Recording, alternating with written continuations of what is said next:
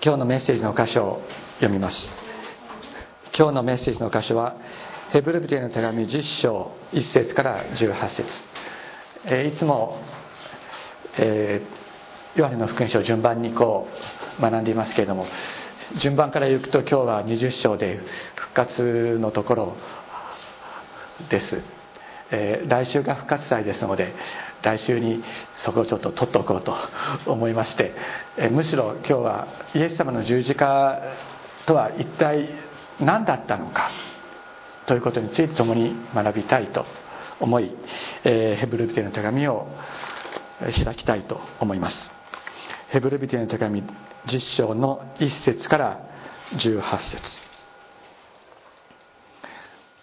立法には後に来る素晴らしいものの影はあってもその実物はないのですから立法は年ごとに絶えず捧げられる同じ生贄によって神に近づいてくる人々を完全にすることができないのです。もしそれができたのであったら礼拝する人々は一度清められたものとしてもはや罪を意識しなかったはずであり従って捧げ物をすることはやんだはずです。ところがかえって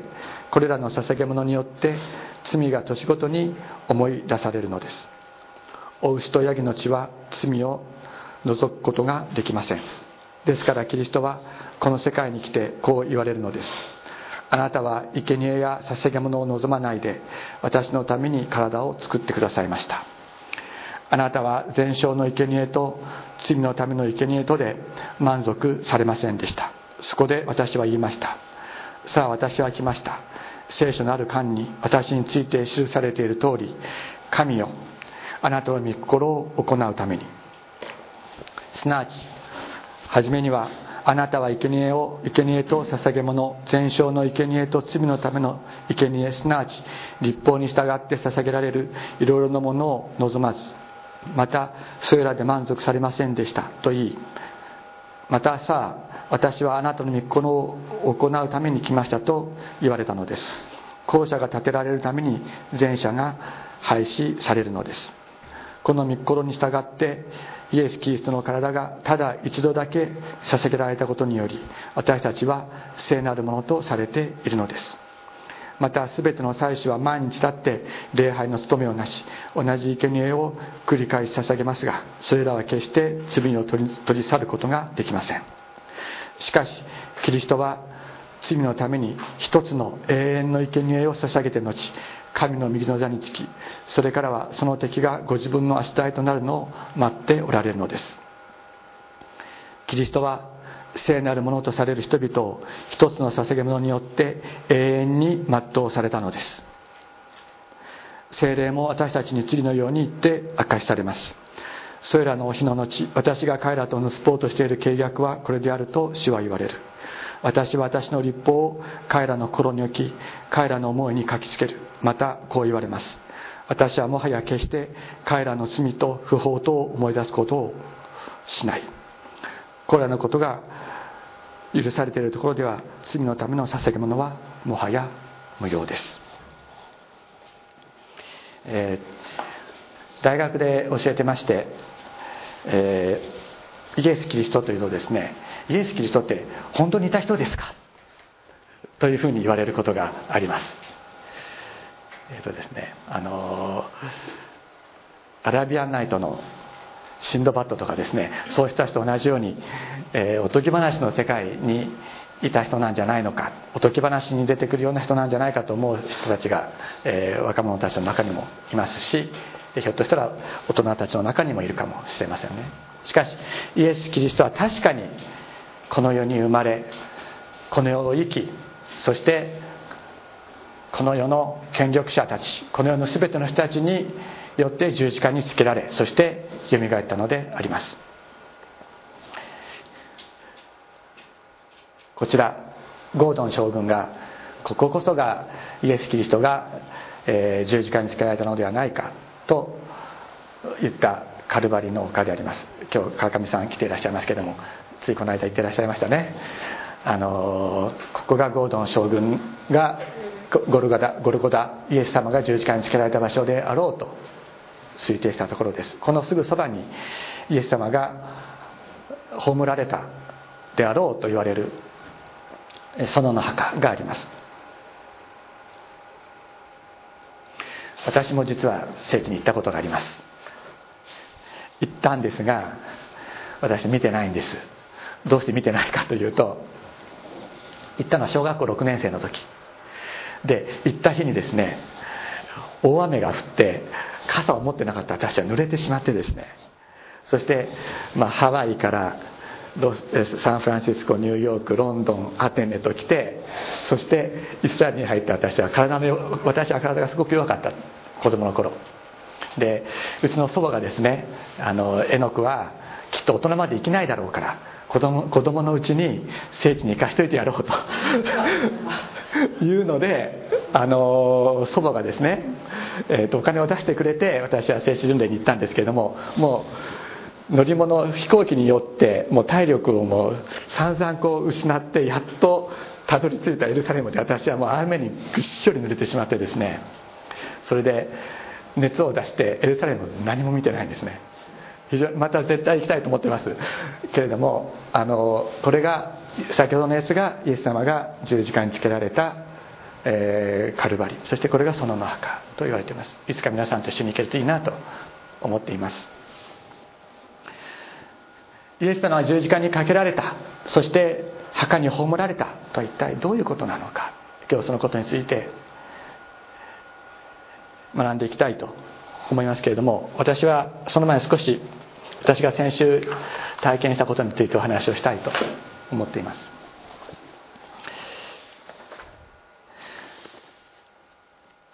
先週の水曜日、えー、私が勤務する神田外語大学の大学院の研究課長を務めたこともある、えー、大島一郎先生という非常に優れた方研究者の葬儀がありました。で私も参列したんですけれども、えー仏式の葬儀ではあったんですけれども式の真ん中で牧師が出てきて10分ほどメッセージをしてそしてお祈りをしてお祈りを捧げるという非常に不思議な告別式でした。仏教徒の方のためには昇降台が置いてあってキリスト教徒のためにはあの献花ができるようにしてある。そういうあの量が備えられていて誰も困らないようにという配慮がされていました。でそれはですね大島先生の次女の方が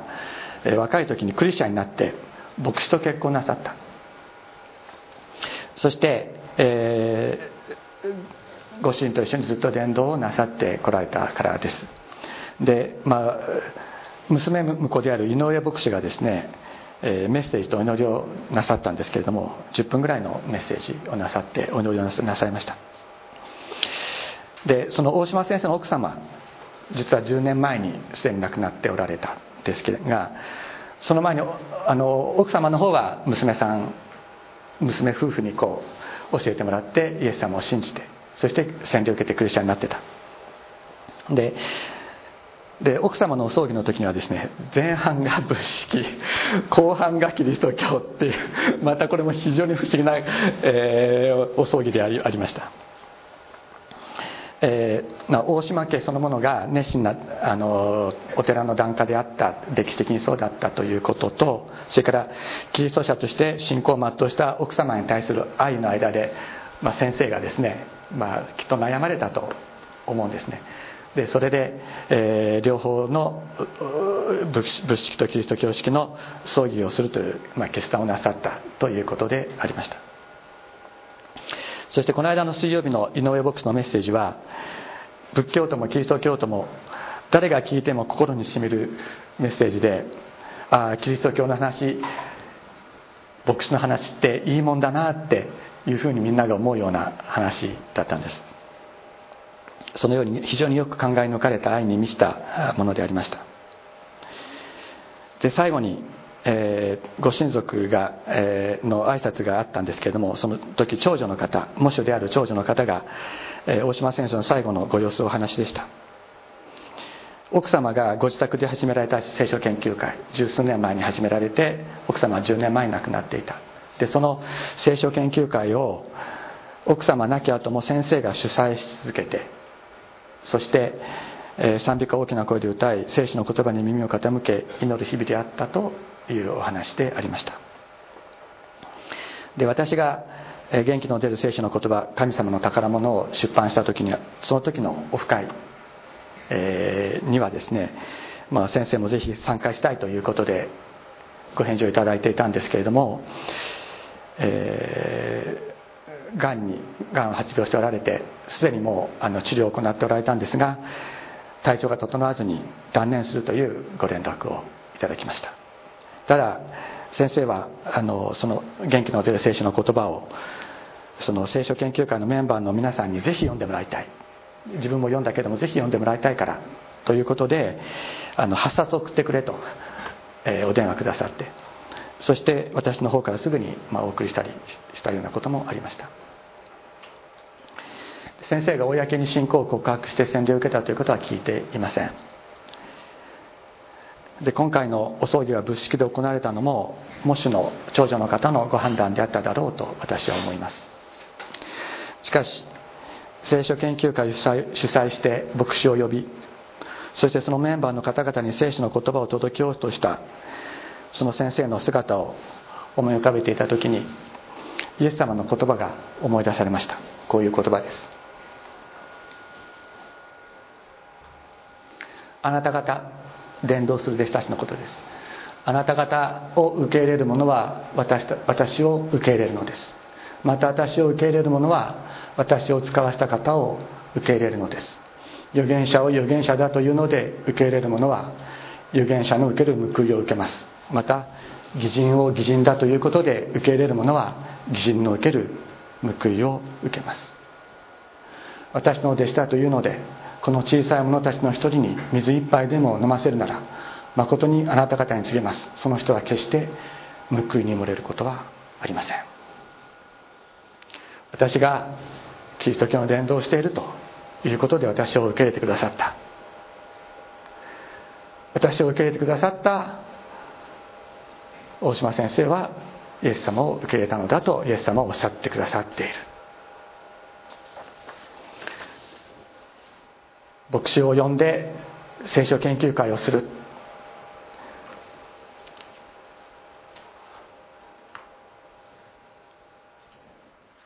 そのこと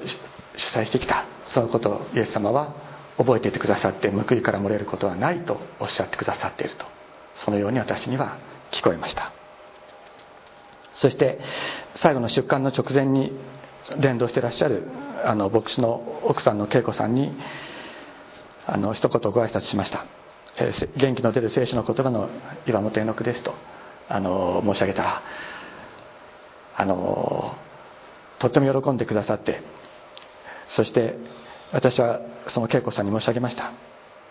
先生と三国でお会いできることを信じておりますと一言申し上げました。すると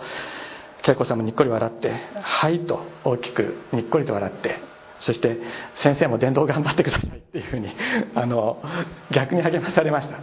本当に慰めを届けるために行ったつもりでしたけれども本当に大きく慰められて帰ってくる。そういう永遠の命の希望が与えられているものの平安と笑顔をそこで、えー、そこでそれに触れることができて本当に私は幸いでした。私はですねそのまあ、仏教とキリスト教がこう混在する非常に不思議なあのお葬式であったんですけどもその浄土真宗のですね僧侶がメッセージにその浄土真宗のメッセージにあたる部分を、まあ、古文で読み上げるところっていうのがあるんですが、まあ、お経のところは全く分かりません。何て言うか全く分かりませんけども古文で読み上げるところがある。でそれを聞いていてあのまた不思議な思いに包まれました。それは用語とか表現っていうのは違うんですけれどもその中心的なメッセージを私たちクリスチャンの聞き慣れている言葉で言い換えると次のようなものになるわけなんですね。神神とは言わないですけど私だったらだったら神という。神は人の行いや素性によらずただ一方的な恵みによって罪の汚れを清めて天国に迎え入れてくださるというメッセージがそこにあるわけなんです。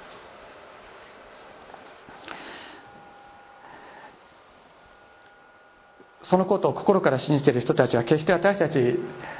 クリスチャンが対立して戦うべき相手ではなくてむしろそこにイエス様の福音を本当に受け入れていく土壌が本当はあるのじゃないかなというふうにも感じたりしました。しかしそれと同時にイエス様に出会ってイエス様の十字架の贖いによって救われたからこそこの言葉の意味が本当にわかるんじゃないのかなと私は思いました。なぜならイエス様の十字架の地十字架の贖いこそがこの希望に実質的な力実質的な効力を与えるからです。どのようにして罪に汚れた者たちそういうものに永遠の命を与えるのかどのようにして罪を許すのかどのようにして天国に迎え入れるのか罪そのものの力を打ち砕く実存の力実際に働く力がないところ。浄土への往生というのは保証を与えられないのであります。イエス様が十字架にかかって罪の力を打ち砕き復活して罪の力を打ち破ってくださったからこそ私たちは現実的に実際に救われるのであります。イエス様は実存者として実際にこの世を生きて人々を愛しそして宗教家たち権力者たちそして自分の思いを第一にする者たちそれは私たち一人一人でしょう。そういう者たちに憎まれて殺されたのです。しかし復活してくださいました。ここに現実的な救いの力があります。先ほど読んだヘブルビテの手紙にこのような言葉があります。実節。その御心に従ってイエス・キリストの体がただ一度だけ捧げられたことにより私たちは聖なるものとされているのです。キリストは聖なるものとされる人々を一つの捧げ物によって永遠に全うされたのです。とあります。聖書は言います。イエス様の十字架というのは決して単なる事件ではなかった。ある人が世の権力者に捕まえられて殺された。というただそれだけ処刑されたというただそれだけの事件じゃなかったというんです。イエス様は無理やり捕らえられて殺されたのでもないと聖書は言ってるんです。誰だって十字架にかけられて殺されるなんか嫌ですね。だけど聖書はイエス様は無理やり捕らえられて嫌だったにもかかわらず十字架にかけられて殺されたんだ殺されたのではないというんです。むしろそれは神様の御心に従ってこのことが行われたのだ。イエス様はその神様の御心に従われたのだというのです。その今「御心御心」とここに「御心」と書いてありますけれどもあのアンドリュー・マーレーという人がこのヘブルビテの手紙の公開説教を、え、残している非常に優れた本があります「死聖女」という、え、タイトルで日本語で訳されていますけれども「死聖女」という非常に、え、優れたヘブルビテの手紙の仲介書があります。それを日本語に訳した大江邦治という先生がいますがその先生がですねあのこの「御心」という言葉を何と訳しているかというと「御意」って訳してるんですね。御意と訳して。るで御意って知ってますか？御意っていうのはここに書いてあるように変更されることのない君主の意思を表すんです。変更されることのない、えー、君主の意思を表す。でこれは必ず実現するものとして、えー、ものだということを表すのが御意なんですね。例えばですね君主がですねこれからこうするというでしょそうそうするとねあの家来たちがね「御意」っていうわけで 言うわけなんです。御意って言うんです。それはそれはそれが必ず行われるために私はそれを行うということをあの言うわけですけれども御意と言います。ですから御意に従ってイエス様はこのことをなさった、うん、そうですね。でえー、ここにイエス様が父なる神様の御心を御意に従われるところの、えー、お祈りがあります。これはマタイの福音書の26章に書いてあるんですけれどもそれからイエスこれは十字架にかけられるちょっと前のところです。ちょっと前のところです。それからイエスは少し進んで行ってひれ伏して祈って言われた。我が父よできますならばこの杯十字架の死ですね。十字架に捕らえられるということを、えー、十字架の死を受けるということですけどもこれを私から過ぎ去らせてください。しかし私の願うようにではなくあなたの御心のようになさってください。その後また少しあってイエスは2度目に離れていき祈って言われた。我が父をどうしても飲まずには済まされぬ杯でしたらどうぞ。御心の通りをなさってくださいと。お祈りになりました。イエス様は父なる神様の御意に従って十字架にかけられたのであります。でその父なる神様の御心御意とは何かということ。これは聖書に書いてあるんです。第一テモテモテの第一の手紙というところの2章の4節。神は全ての人が救われて真理を知るようになるのを望んでおられますと日本語で訳されています。がこの「望んでおられます」という言葉はですねギリシャ語では「御心」とか「御心」と訳されている言葉と同じ同語源の言葉が使われているのです。で望んでおられます。これはそれが神様の御意であるという意味であるのです。私だったらね望んでも実現しないことってもうすごくいっぱいあります。皆さんいかがですか？望んでも実現しないことっていっぱいありませんか？あこれはねあの子供を育てるとよくわかります。一番最初はですね あのすごくねあのたくさんのことを望みます。うちもあの最初はね元気であればいいというふうに思ってるんですけどもちょっと大きくなっていくとですね親の欲が出る。もうもうちょっとこうこうであってほしい。でだんだんだんだんその欲がね叶わないってことが分かってきてあの大人になる頃には、まあ、そのまま受け入れることができるようになるというふうになっていくわけですけれども望んでも叶わないことっていうのは私たちにはあります。ところが神様。神様が望まれるというのは私たちが望むというのとは全然違うわけです。神様が望むということはそれは神様のご意志によって行うということである。だから神は全ての人が救われて真理を知るようになる。それが神の御意であると聖書は言っているのです。そして神様はこのことの実現のために神様の御心が貫徹した貫かれた。それがイエス様の十字架であったのであります。それは全ての人が救われ真理を知るためにイエス様の十字架イエス様を十字架にかける。それが神様の御心。これによって神様の御心が貫かれた。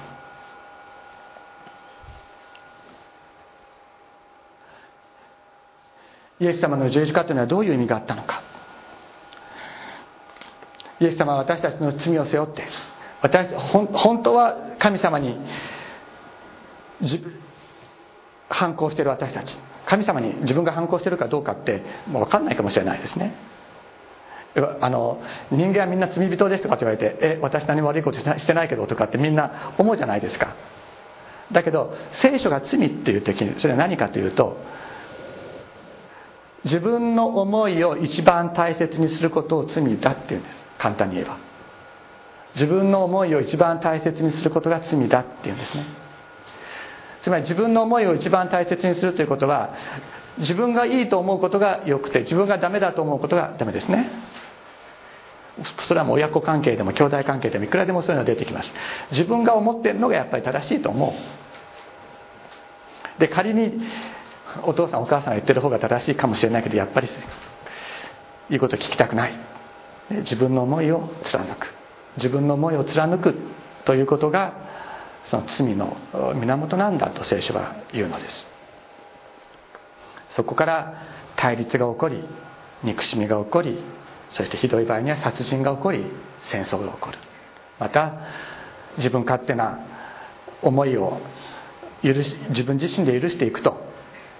それが宝珠につながりそして人を傷つけても何とも思わない人間となっていく。それが私たち全て全ての人間が持っている罪なんだと。そのように聖書は言うのです。そしてそれはその通りであろうと私も思います。イエス様の十字架っていうのはそのような人間の罪を完全にあがなうあがなうということは自分が代わりに死んでなかったことにするってことなんです。あがなうっていうのは。自分が代わりに死んでそれその罪全部なかったことにする。それがあがなうということ。だからイエス様が十字架にかかって死んでくださることによって全人類の罪に対する呪いと罪に対する神様の怒りが消えてなくなる。そのためにイエス様は十字架にかかってくださったんだ。というんですね。そしてもう一つはイエス様の十字架っていうのはその罪をあがなうということのほかに完全な捧げ物を神様に捧げるという意味がありました。人間は自分勝手だから神様に自分自身を本当に捧げるということはなかなかできないですね。捧げたいという気持ちがあってもなかなかできない。ところがイエス様ご自身が十字架にかけられて神様に対する完全な捧げ物としてご自分を捧げてくださった。それによって神様はもう完全に満足なさった。もう本当に神様はイエス様の十字架によって完全に喜ばれた。と聖書は言うんですね。だからもう神様の思いを満足させるための捧げ物はもうないんだ必要ないんだというのが聖書が言ってることであるんです。もうちょっと詳しく見るとですねさっき言いましたけど罪とは何かというと人間が自分の思いを第一にすることを罪と言います。で自分を基準に善悪を決めようとする。これはもうちっちゃい子からもうお年寄りまでもみんな同じです。みんな自分自分中心です。自分中心じゃない人間っていうのは残念ながら存在しないですね。それは存在するということは自分中心で自分を中心にしか誰も生きられないからです。ここに罪深さ人間の罪深さがあるわけですけれどもそこから対立憎しみ汚れ宝珠裏切りや嘘などが出てくる。でこれらの中に生きている者たちは罪の報いとして呪いと滅びを受けると立法は言います。ところがそういう罪深い人間を罪のない神の子イエス様が身代となって罪に対する神様の怒りと呪いの全てを真正面から受けて真正面から受けてそして私たちに代わって呪われ地獄の底に落とされた。それがイエス様の十字架だったっていうんです。だからイエス様は十字架の上で埋めかれたんです。我が神我が神どうして私をお見捨てになったのですか？神様の怒りによる地獄の苦しみと極限的な絶望と滅びがイエス様に臨んだからです。これはですね母親が自分の子供のために代わって命を捨てるっていうことはあるかもしれない。そういう時にその母親がも持っている思いとは全く違ったものだったということなんです。全人類の罪に対する神様の呪い。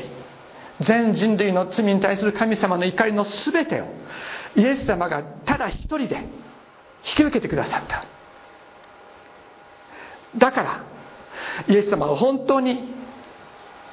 極限の絶望と滅びがイエス様に与えられた。だからイエス様は神の子だったのに十字架にかけられた時にかけられた時に神の子じゃなくなっちゃったんです。そういうことであるのです。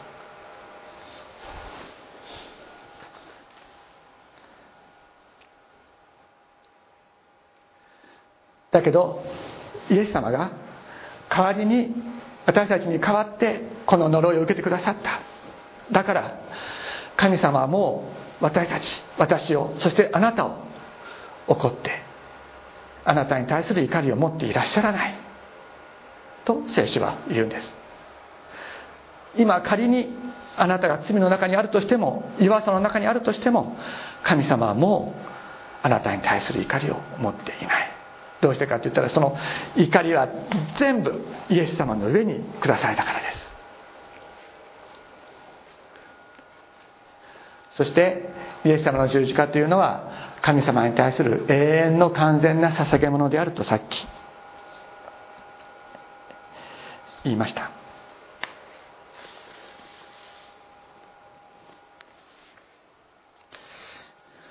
これはどういうことかというと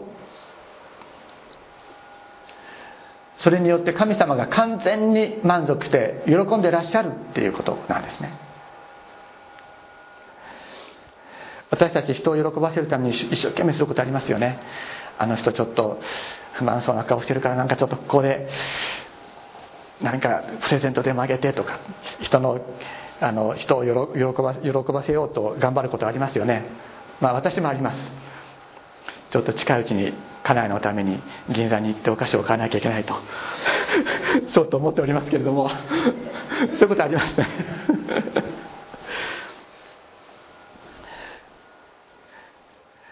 だけど私たちは自分が何かをすることによって神様の喜びを神様の喜びがまだね99%ぐらいだからあと1%私は何かをすることによって神様の喜びを満たしてあげなきゃいけないってことはないと聖書は言うんですね。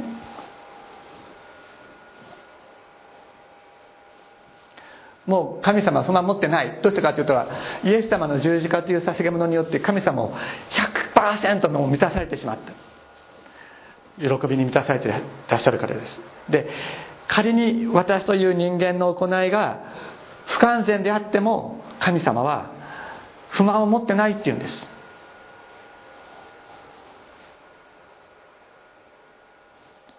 あちょっとその前に、えっと、解説をしなければいけない。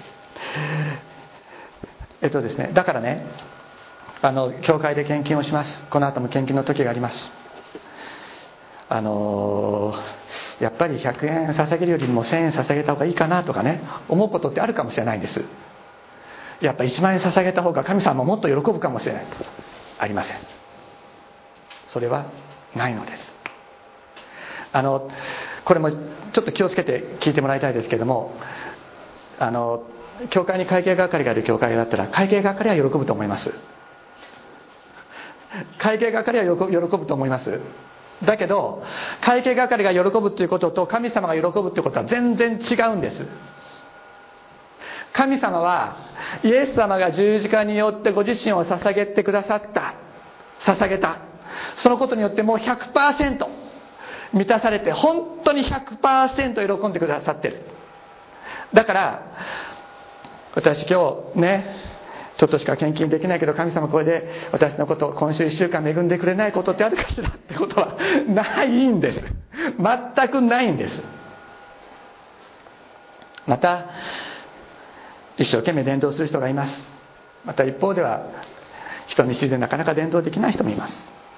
だからといって伝道一生懸命して教会に人人を助けたくさん呼んでくる人が神様にたくさん喜ばれてそうじゃない人が喜ばれないっていうこともこれも全くないんです。だから本当にみんな安心して神様の前に出ることができるんです。私は何もできなくても神様は私に対して不満を持ってらっしゃらない。どうしてかって言ったらイエス様がご自身を完全な捧げ物永遠に一回捧げられる完全な捧げ物として捧げてくださったからです。だから私たちは本当に神様の前に安心して出ることができる。神様呼んでくださるんです。さあこっちに来なさい。あなたのまんまでいいから。あなたのまま。そのまま。私のところに来なさいと。呼んでくださる。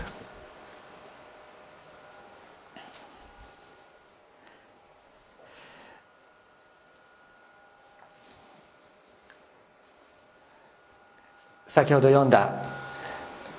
ヘブルビテン手紙10章10節に10節と14節にこう書いてある。この御心に従ってイエス・キリストの体がただ一度捧げられたことにより私たちは聖なるものとされているのです。14節。キリストは聖なるものとされる人々を一つの捧げ物によって永遠に全うされたのですと書いてあります。この全うするという言葉はですね完全にするという言葉です。これギリシャ語では同じ言葉です。完全にするという意味ですがこれと同じ言葉がやはり同じヘブル人の手紙の中に使われていてこのようにここに書いてあります。5章の8節にキリストは御子であられるのにお受けになった多くの苦しみによって従順を学び完全なものとされ彼に従う全ての人々に対して常しえの救いを与えるものとなりと書いてありますけれどもこの完全なものとされという言葉が全く同じギリシャ語で書かれているわけなんです。どういうことでしょうか？イエス様がお受けになった多くの苦しみによって従順を学び完全なものとされた。多くの苦しみこれは十字架の苦しみです。によって従順を学び完全なものとされた。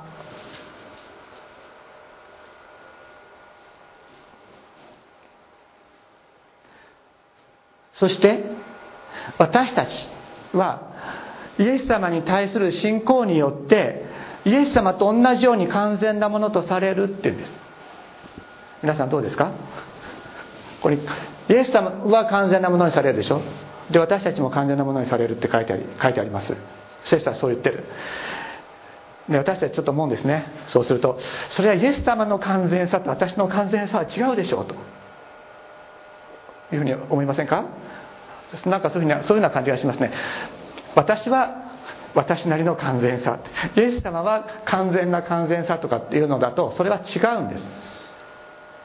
聖書が言ってるのはイエス様は多くの苦しみと完全な従順によって完全なものとされた。そして私たちはイエス様に対する信仰によって完全なものとされるという時にイエス様と同じような完全なものとして神様は受け入れてくださるということを意味しているのであります。だからイエス様をに対する信仰によって私たちは十字架の死に至るまで従順であられたイエス様の完全さによってあたかもですよ。私たちが一度も罪を犯したことがなく永遠に罪を犯すことのないものとしてまた完全な捧げ物を自分自身を完全な捧げ物として捧げたものとしてまた神様に完全に従ったものとして見なしてくださる。というのです。この「見なしてくださる」という言葉に皆さんちょっと違和感を覚えるかもしれませんね。いや見なされるっていうんだとそれは実質はないんじゃないですかとかね。あの見なされるという言葉はごまかしたと感じる人がいるでしょうか。本当に完全なものとなっていないのならば意味がないとそういうふうに感じる人がいるかもしれない。しかしこれはですね立場を与えるとそのように理解したら良いのです。あの立場を与えるということなんです。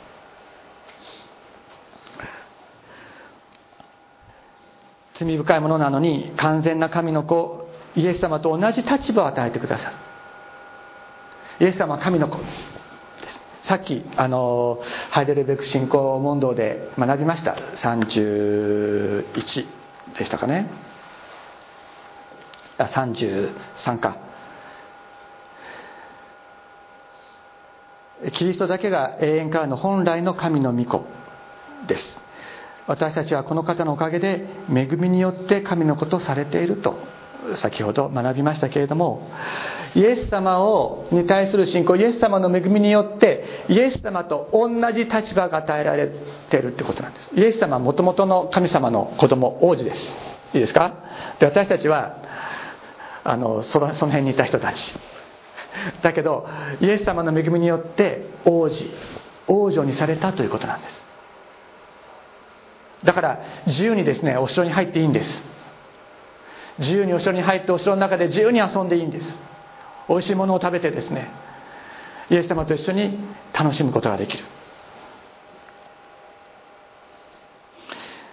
神の子として天の御国に入る権限を与えられているのです。罪深いものなのに神の子イエス様と同じ立場を与えられている。そして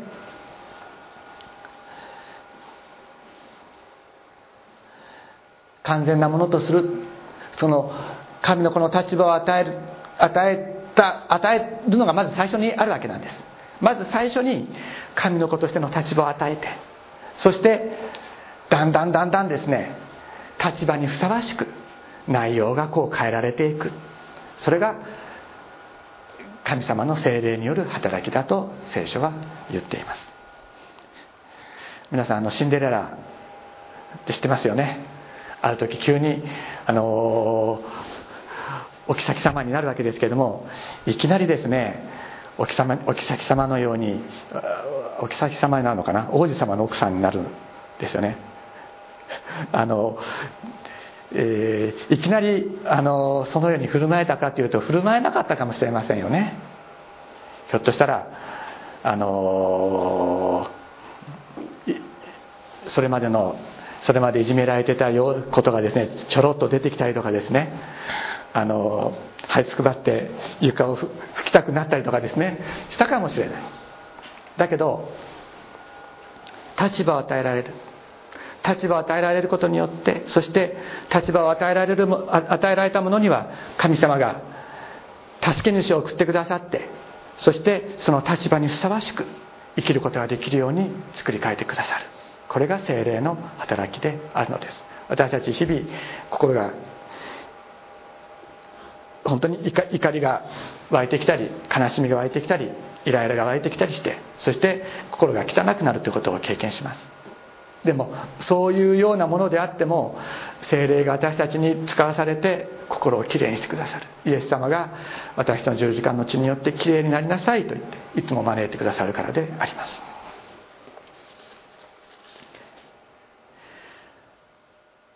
イエス様を信じるって本当に嬉しいことだなって思うんです。本当に至れり尽くせり。至れり尽くせりという言葉がありますけれどもこれほどまでに私たちを愛してくださっている。本当に大切にしてくださるんです。大切にしてくださっている。そのために人類の誰も味わったことのない無限大の罪の呪いをただ一人で受けてくださった。これはただの死ではなかったのです。イエス様の死はただの死ではありませんでした。ただの肉体の苦しみや裸の地獄ではなかったのです。無限大の呪いを受けてまさに全人類に代わって滅んでくださった。このイエス様の十字架の家に私たちは完全なものとされたのです。お祈りをしましょう。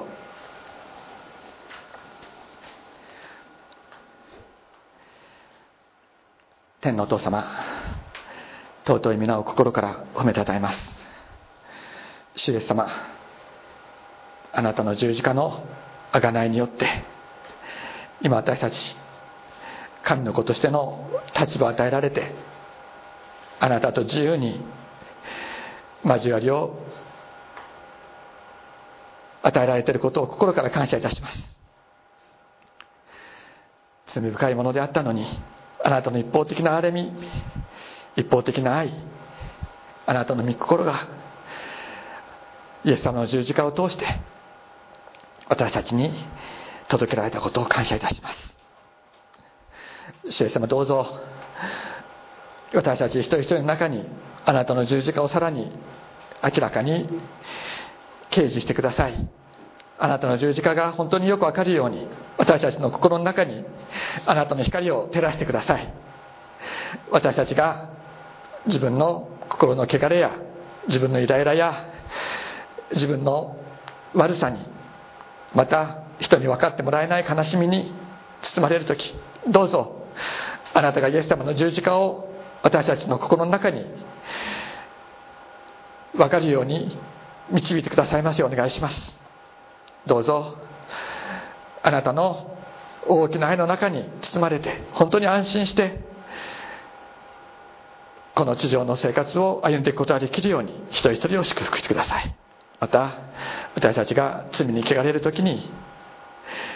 本当にあなたの十字架の血を注いで清め許しあなたの見姿に近いものとして作り変えてくださいますようにお願いいたします。心から感謝して尊いイエス様のお名前によってお祈りいたします。アメン。